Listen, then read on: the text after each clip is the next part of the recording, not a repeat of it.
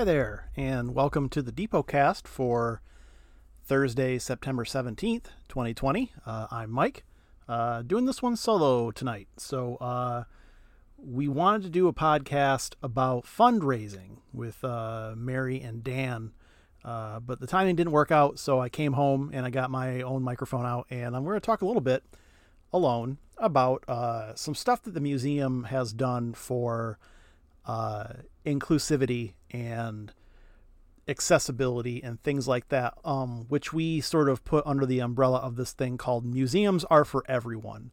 Um, so uh, before I get to that, if you have an email question for us, send it to depotcast at gmail.com. Uh, you can hit us up on Facebook or Twitter or Instagram or YouTube. We have a YouTube channel now that you can find us at Durand Union Station. Um, we're trying a lot of different things. And some of that feeds into museums are for everyone, and some of that is us just trying to do new things and keep ourselves from going out of our minds and, you know, have fun. We want to have fun with our jobs and we want people to have fun with what we do. Um, and for me personally, as the curator of the museum and as someone who, for whatever reason, they give a lot of uh, power to to make decisions, uh, I want to have fun I want to have fun making museum stuff uh, because I think you'll have fun if I have fun. Um, and together, we're going to have fun. So today's podcast uh, probably won't be super long. Uh, this is kind of a, a stopgap uh, between one that we actually want to do next week. Um, so we're going to try to record that because Dan has some really cool stories about fundraising and how Durand Union Station has kept itself alive over the last 40 years. Um, you know, not to pre-sell a podcast we're not delivering today, but um, anyway, so we're going to talk about museums are for everyone, and I've kind of have this charted out a little bit because I want to make sure I said everything I was going to say, um, and we have this broken down uh, today into sort of five categories: uh, age, physical ability, uh, autism spectrum, uh, race, and sexual orientation and gender identity um, which are all things that we take very seriously, and we want to make sure that everybody has uh, the same amount of fun when they come into the into the museum or the depot, and uh, we want to make sure that everybody's catered to. But before I get into some of the things that we've done, uh, I have a book that we use at the museum. Uh, it's a you know I do not want to say textbook because it's not, but it's the sort of book that you get when you go to grad school for museum work, like I did. Um, that's called Programming for People with Special Needs, a guide for museums and historic sites by Katie Stringer um, through Rowman and Littlefield Publishing. Uh, and I just want to read a little bit to sort of set where my mindset comes from. Um, successful museums continually grow and adapt to the world around them. From arist- uh, aristocratic beginnings in Western Europe for the wealthy, educated elite to community educational centers, museums have come a long way from the first exhibits of universities and world fairs. As today's museum reaches out to increasingly diverse audiences, engaging experiences for all visitors is essential. Museums and historic sites are more successful when they strive to implement universally designed and tactile education programs for all visitors, including those with accessibility or other special needs. Um, that is a pretty good summation of why we do what we do with Museums Are for Everyone. Uh, the world is changing. Uh, things that used to be swept under the rug are no longer done as such. Uh, and these people are human beings with thoughts and feelings and rights, and they exist. And we want to make sure that these people are respected. Um, and we want to make sure that all of our visitors have a good time. So, this isn't meant to be a political conversation. Uh, as a museum and a nonprofit, we are supposed to be apolitical. Uh, we tell the truth as we know it uh, to the best of our ability, and we try our best to get the story right.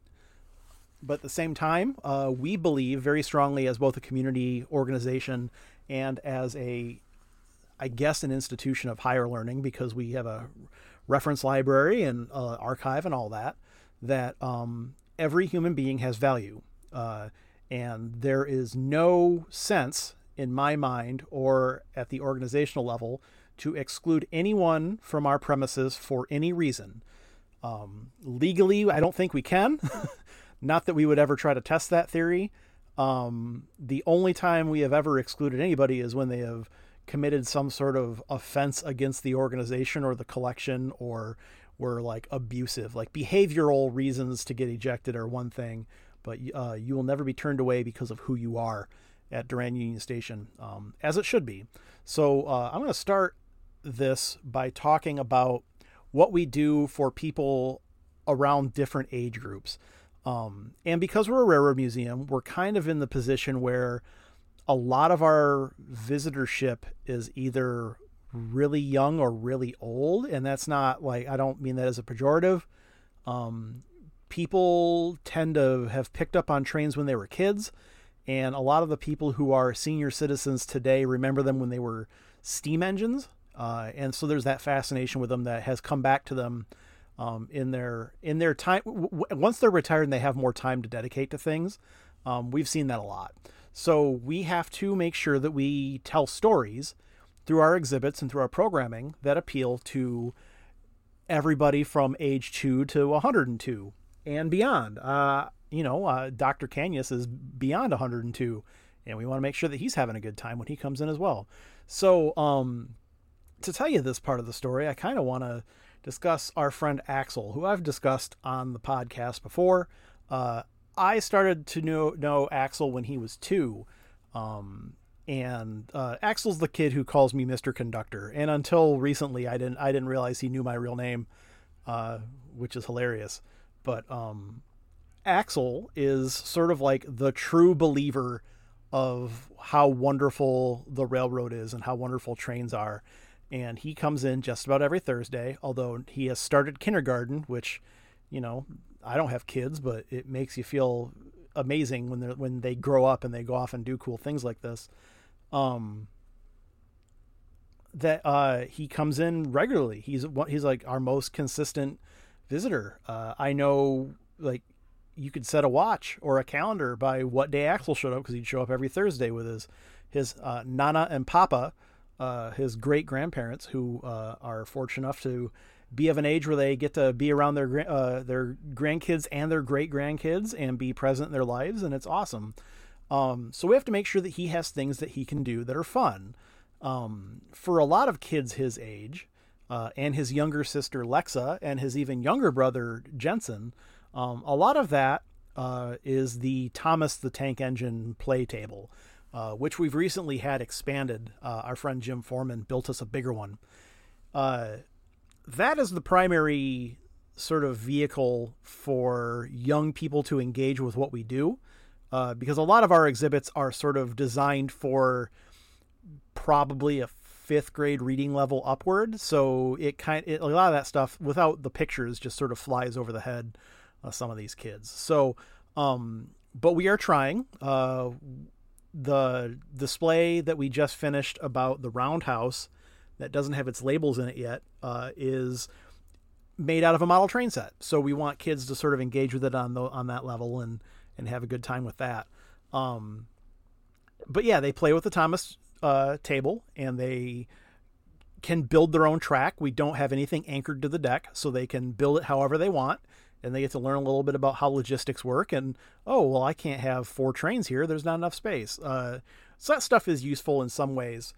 Um, for a time, we did have a, a model playset out for kids to run a real model train, but uh, they, you know, kids sometimes didn't always treat it very nice. So it would fly off the track. And even though you would get a good opportunity to explain to them how physics work and centrifugal and centripetal force, uh, it was hard to keep that thing running. So we had to put it away.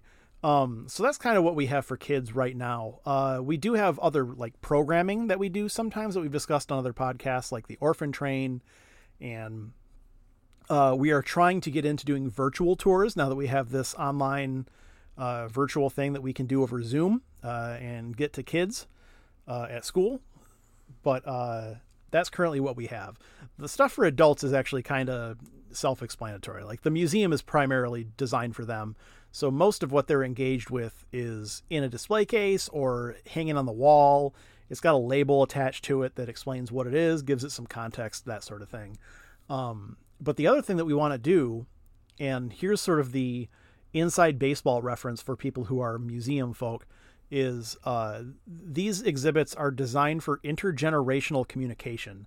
Um, and in a museum way, like in a, I guess what I'm trying to get at here is we want people to talk to their kids about what they're seeing or to talk to their grandparents about what they're seeing and have a dialogue between the two of them about the exhibit that they're both standing in front of because they'll both retain it more if they have a conversation about what they're seeing, but it also gets them to talk to each other in ways that the exhibit doesn't necessarily drive. Like, yes, here's what the exhibit is about, but we want you you and whoever you're with to have this conversation about what it means to you, what you could infer from what you're seeing. The photos sometimes don't always have a label that says exactly what's in there, which is by design, because uh, we want people to sort of notice things. Um, I personally think it's great when people notice something about an exhibit that we didn't overtly talk about. Um, that is the best feeling in the world because it means they paid attention and they were interested enough to follow it up, and that's good. So that's kind of what we do about how to make sure that our museum is accessible to people who are of a variety of ages. Um, the museum also has a fence all the way around it, so people like to bring their kids and grandkids to the museum because they know they can run around. Um, and they just run in circles and tire themselves out. Uh, in fact, Axel and his uh, new friend Avery do just that when they're both around together. They run in circles, they do laps around the building, and then they're tired. And um, I know grandparents appreciate it because then they go home and, and, get a good nap in. So um, that's what we do for the age thing.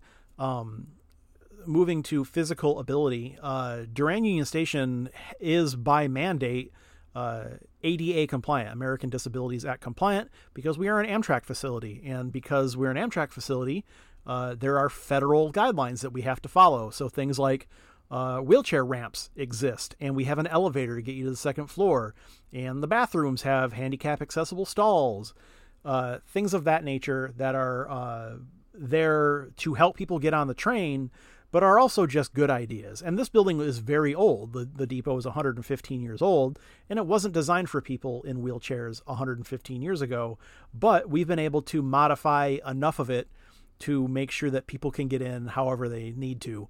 Um, the other thing that we've done is a couple years ago, Tim and I redesigned the entire museum gallery and repositioned all of the cases and moved the gift shop to one corner uh, and put an, uh, an information desk in the center of the room. And we did that on purpose because we wanted it to we wanted the room to have more access for people in wheelchairs and walkers uh, uh, specifically. One of the other benefits was um, it loc it um, I would say it concentrated all of the merchandise into one area, which is something that we wanted. Um, it put the information desk front and center, so whoever was working gift shop or museum that day would uh, be kind of right there at the desk, so people could see them as they walked in. Um, but uh, the other thing about it was the way that the cases were previously set up. They were on a uh, diagonal slant on the exterior sort of ring of the room, and people would walk through it all the time and miss cases, which is no good when a lot of what you do is putting things in those cases. So um, we set it up in a way that you basically can do two loops around the room and see everything. And uh, and as a result, the the aisleways and the pathways through the room are much wider, um, so you can get through as much as you want now, uh, and that makes us very happy. So that is how museums are for everyone, especially uh, people who need a little extra help to get around, uh, or on a wheelchair or something that is big. Uh, we have we've noticed uh, a lot of really happy people that are in electric wheelchairs, for instance, because they are uh, of a bigger form fit than a than a standard wheelchair. Um, and we make sure that we talk to people when they come in to the ensure that they're comfortable. Like we're a small enough museum that it's easy for us to just encounter people inside the building and say, "Hey, how you doing today? Are you feeling all right? Um, you know, if you need anything, let us know. If you need extra space, tell us so we can fix it. That sort of stuff." Um, so the next one that I want to talk about is autism spectrum. Uh, we recognize at the station that people who are on the spectrum anecdotally seem to care an awful lot about trains. Um, and I wouldn't say all of them do, but a lot of them that come in uh, are on the spectrum and and sort of the other way around that we notice that a lot of our guests have it um, and uh, it is wonderful that uh, they love us enough to come and check it out. Um, and this is somewhat of a thing that happens with younger kids who are on the spectrum. A lot of their initial experience with trains is like over the internet. They've only ever seen stuff from an ipad screen or from a computer. So they have no frame of reference for how much force a train has when it goes by Durand at 60 miles an hour. They are very loud. Uh, they are they, there's an actual like you get a wind push off of them because they're huge. Um, they shake the ground. You know they're very physically intimidating. They're like miraculously huge items that come through. Um, so, with that in mind, we want to make sure that everybody who comes in is comfortable. And one of the ways that we've done that for people who are on the spectrum is we've uh, started distributing sensory bags. And the sensory bags have a bunch of items in there that will help people who are on the spectrum uh, communicate or just enjoy their time at the depot. And so we have a nonverbal communication card that discusses things like where's the bathroom i'm hungry uh, i need some i need hearing protection i need sunglasses so on and so forth um, we give out free pairs of sunglasses because people who are sensitive to light need them uh, every once in a while i'm sensitive to light because i get migraines so it's nice to have sunglasses once in a while. Uh, hearing protection we have earplugs that we just give people for free but we also loan out uh, earmuffs that go up and over your ear that don't cost anything. You just borrow them and bring them back and then i'll lysol them and you know, we'll give them to the next person. Uh, and then uh, fidget toys, because sometimes we've noticed that uh, people who are on the spectrum or people who have anxiety disorders uh, like to sort of roll something around in their hand. Uh, it calms them down. Uh, and but it's like the cost of it is immaterial. It's super inexpensive to do this, but the cost isn't the point. the The point is to do something good for another human being that could use this stuff.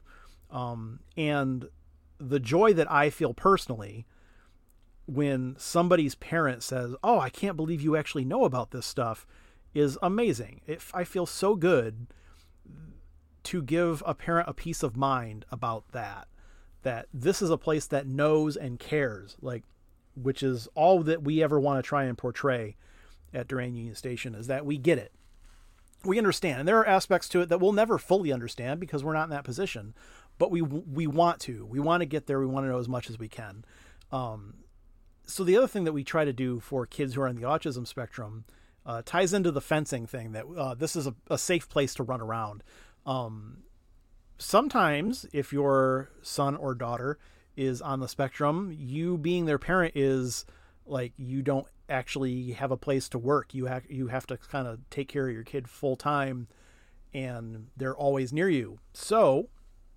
we offer free Wi-Fi, and we've had more than one parent take us up on the offer and sit at a desk and get their work done while their kid runs around all day or takes photos, and they have a good time, and it works out for everybody because you know we want people to enjoy the building and do what they do. Uh, the other thing about it is we try to direct kids who look like they might have some sort of a, an affinity to it to our friends of the Model Railroad Club on Saturdays because a lot of people that have floated through that organization or are members um, are on the spectrum themselves or uh, or are familiar enough with kids who are on the spectrum to take good care of them. Like that we trust them to be nice and to be thoughtful and to take care of them. So we've had a couple of kids who have graduated from being like a normal visitor of the station to being a uh, model railroader, and it's great to see them on the weekends. We have um, one young guy who was very non-verbal when we first got to know him when he was really young, and nowadays he's a chatterbox, and it's awesome. I, I love to go and see him on Saturdays and say, "Hey, man, what's going on?" and and talks my ear off about the trains and when they're going to come through, and it's just it's awesome. You know, uh, I'm not gonna say I'm not gonna take a lot of credit for for that, but um, I feel like he feels like he has a home at the depot with all of us sort of trained people, and I and that's awesome. It makes me feel great. Um, so that's kind of where we are on the uh, autism spectrum thing for museums are for everyone. Um, so before I move into the last two, because I'm already at 20 minutes, I want to talk about the Museums Are for Everyone shirt again that we're selling online. Um, there are two variants. There's one that has a bunch of negative things about people's perception of museums that are crossed out with the phrase museums are for everyone at the bottom.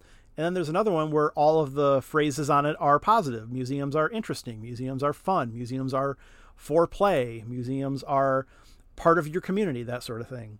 Um, those shirts are $16. Uh, we're selling them inexpensive on purpose because we want people to wear them and and be proud. They're nice shirts. They're made out of that tribe blend uh, soft style material, so they're very comfy. Uh, 16 bucks. You can buy them online or you can come into the depot and take a look at them in person and buy them there. But we're we'd be happy to sell them out and then make more and sell more of them. So uh, think about buying them. Uh, remember, if you use the code DepotCast, uh, you get a little discount. I think it's uh, I think it's 20% off anything over 25 bucks. So if you buy that shirt and something else, you could probably qualify. So uh, think about it. Go to our online store and maybe buy a shirt. Um, okay, moving on. So I want to talk a little bit about um, inclusivity when it comes to race. And this is a thing that we've started doing, but we're not fully there yet. And it's something that I want to get to. Um, for the longest time, this museum had absolutely no reference to African Americans on the railroad, or uh, you know the the efforts and the work that Black people have put in to this thing. And and I think it's probably just a a consequence of Durand not being particularly racially diverse. Durand's like 99.4% white or something. Um, so it was kind of a gap in our coverage. And we try really hard to cover as much as we can and fill in any gaps that we have. Well, Curtis, who's our librarian, is African American, and it was sort of a passion project for him. He'd always wanted to do an exhibit about uh, black contributions to the railroad. So a couple years back, uh, we had cleared a case and we decided this was we should do this. Let's work, work together. So it became this display where uh, Curtis and myself worked on all the stories and we put it together and we built this thing and we were pretty proud of it. Except that I didn't.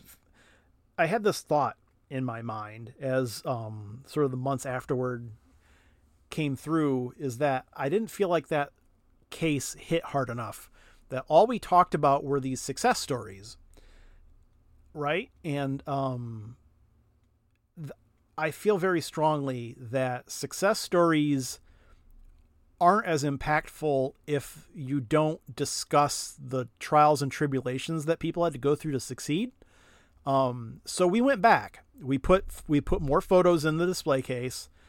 We went back and we told the story of what it meant to be black in america before the uh, before and after the uh,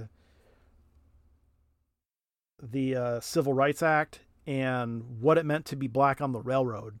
Um, and it's a pretty hard look at what white people did to black people.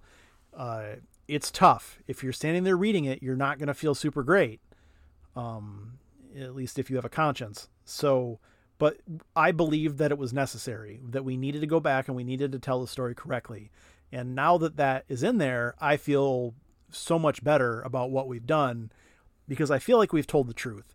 And a sanitized version of history is not history. Um, a sanitized version of history is a fairy tale. It's something you tell to make yourself feel better. And as a public historian and as a professional historian, um, there is no, for me at least, there is no option but to tell the truth as far as we can get. Um, sometimes we don't have all the facts and we have to go through and revise, and that's fine.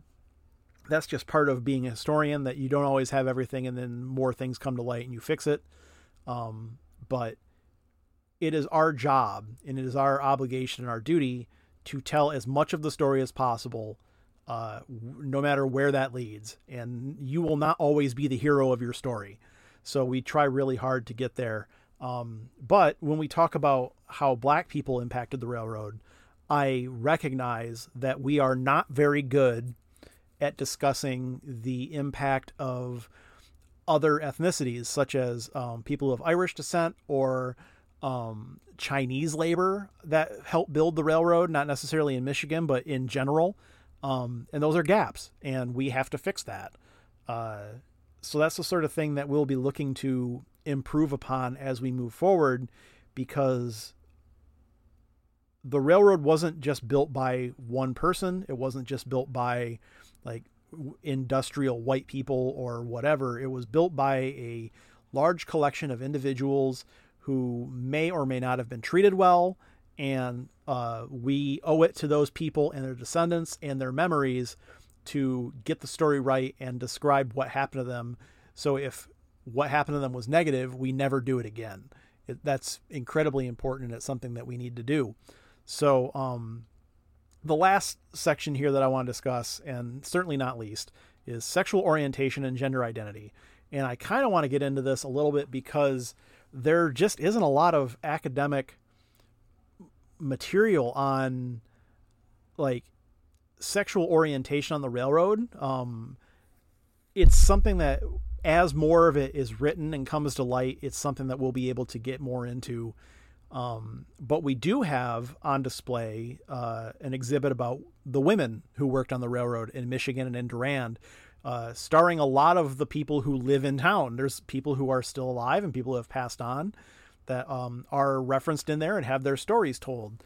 And I think my favorite thing about that exhibit is that we have a pedestal in front of it that has a binder full of people's stories, local people's stories, with an invitation that if you have the story of your grandmother or your mother or whoever and you want to share it, bring it in. We'll put it in there and then they can be part of the exhibit too because we want it to be this community sort of thing.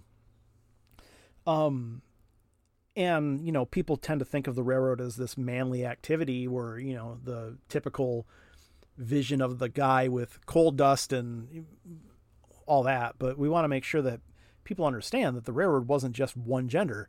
It was it was everybody under the sun got in on it and did work, and um, people weren't always treated well. But uh, you want to tell that story. Um, but the other th- the, the thing I wanted to talk about here, and this is kind of new for us, is last year at Christmas we have we okay. So the backup, we have jokingly called our storage closet downstairs the Harry Potter room because it is literally a cupboard under the stairs. Uh, and if you're familiar with the Harry Potter story, uh, Harry Potter uh, when he lived with his aunt and uncle, lived in a little tiny room before he was uh, underneath the stairs before he was taken off to wizard school. Um, so we've been jokingly calling it that for a while. And then last year at Christmas time, we thought, oh, it might be cute to actually like follow through on the Harry Potter thing. And so we bought some Harry Potter toys and whatnot, and we turned that corner where that door is into like a miniature little Hogwarts, which is the school that they went to. Um, and that was really adorable and it got a lot of traction and people were really happy about it. Um, and then it came out recently that j.k rowling who is the author of the harry potter series is very much uh, against the idea of transgendered people being given the like transgendered people having the identity that they want that they've chosen. Their identity she re- kind of refuses to accept them for who they are. And that's a tough thing for us to do because at, at a certain point, like you would expect, maybe like the concept of the death of the author, author where their work is, is divorced from who they are as a person. And you see that all over the place. Like you, you couldn't talk about anything from H.P. Lovecraft today without also discussing kind of what his weird beliefs were. Um, but in this case, I think that wound is really fresh. Um, and I think as much as people would appreciate the Harry Potter thing and find it cute, the possibility of us really hurting somebody's feelings is there. And we don't want to do that. So the Harry Potter thing isn't going to happen this year. Um, we've come up with an, with an alternate idea for that corner.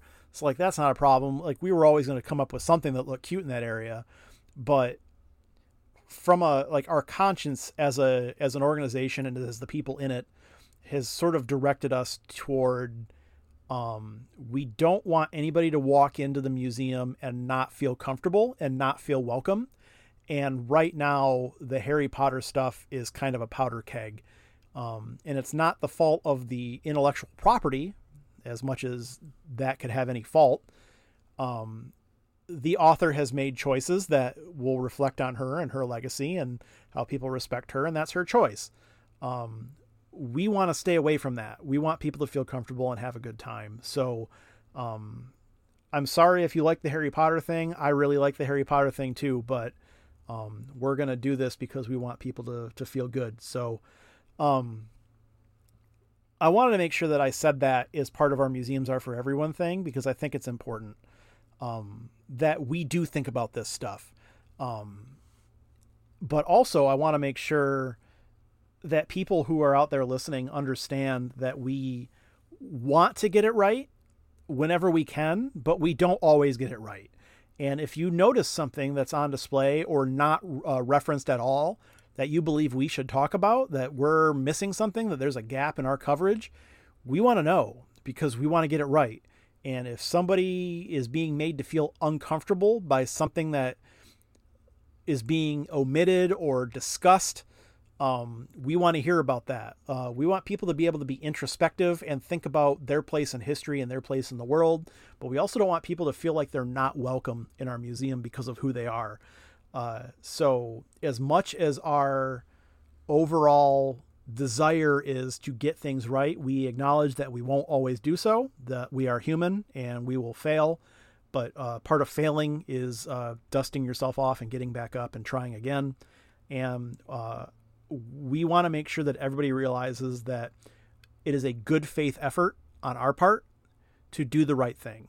Um, because we believe very strongly that museums are for everyone, that museums are meant to be fun, and we want to make sure that everyone has the same amount of fun. So um, that's my sort of 33 minute dissertation on that for this week. Um, next time we talk, it'll probably be about fundraisers. Um, Dan has some really good stories that we were already laughing about, and then decided, hey, we need to shut up and actually record this next week. So, um, I know everybody misses uh, Mackenzie, and we miss her too, and we'll get her back on the show soon too. Uh, but yeah, so that's the podcast for uh, Thursday, the 17th of September, 2020. Uh, and uh, if you've got a question, email us at uh, depotcast at Durand Station. Oh, no, not Durand Station depotcast at gmail.com. See how well I remember things. And uh, thanks for listening. We'll catch you next time. See ya.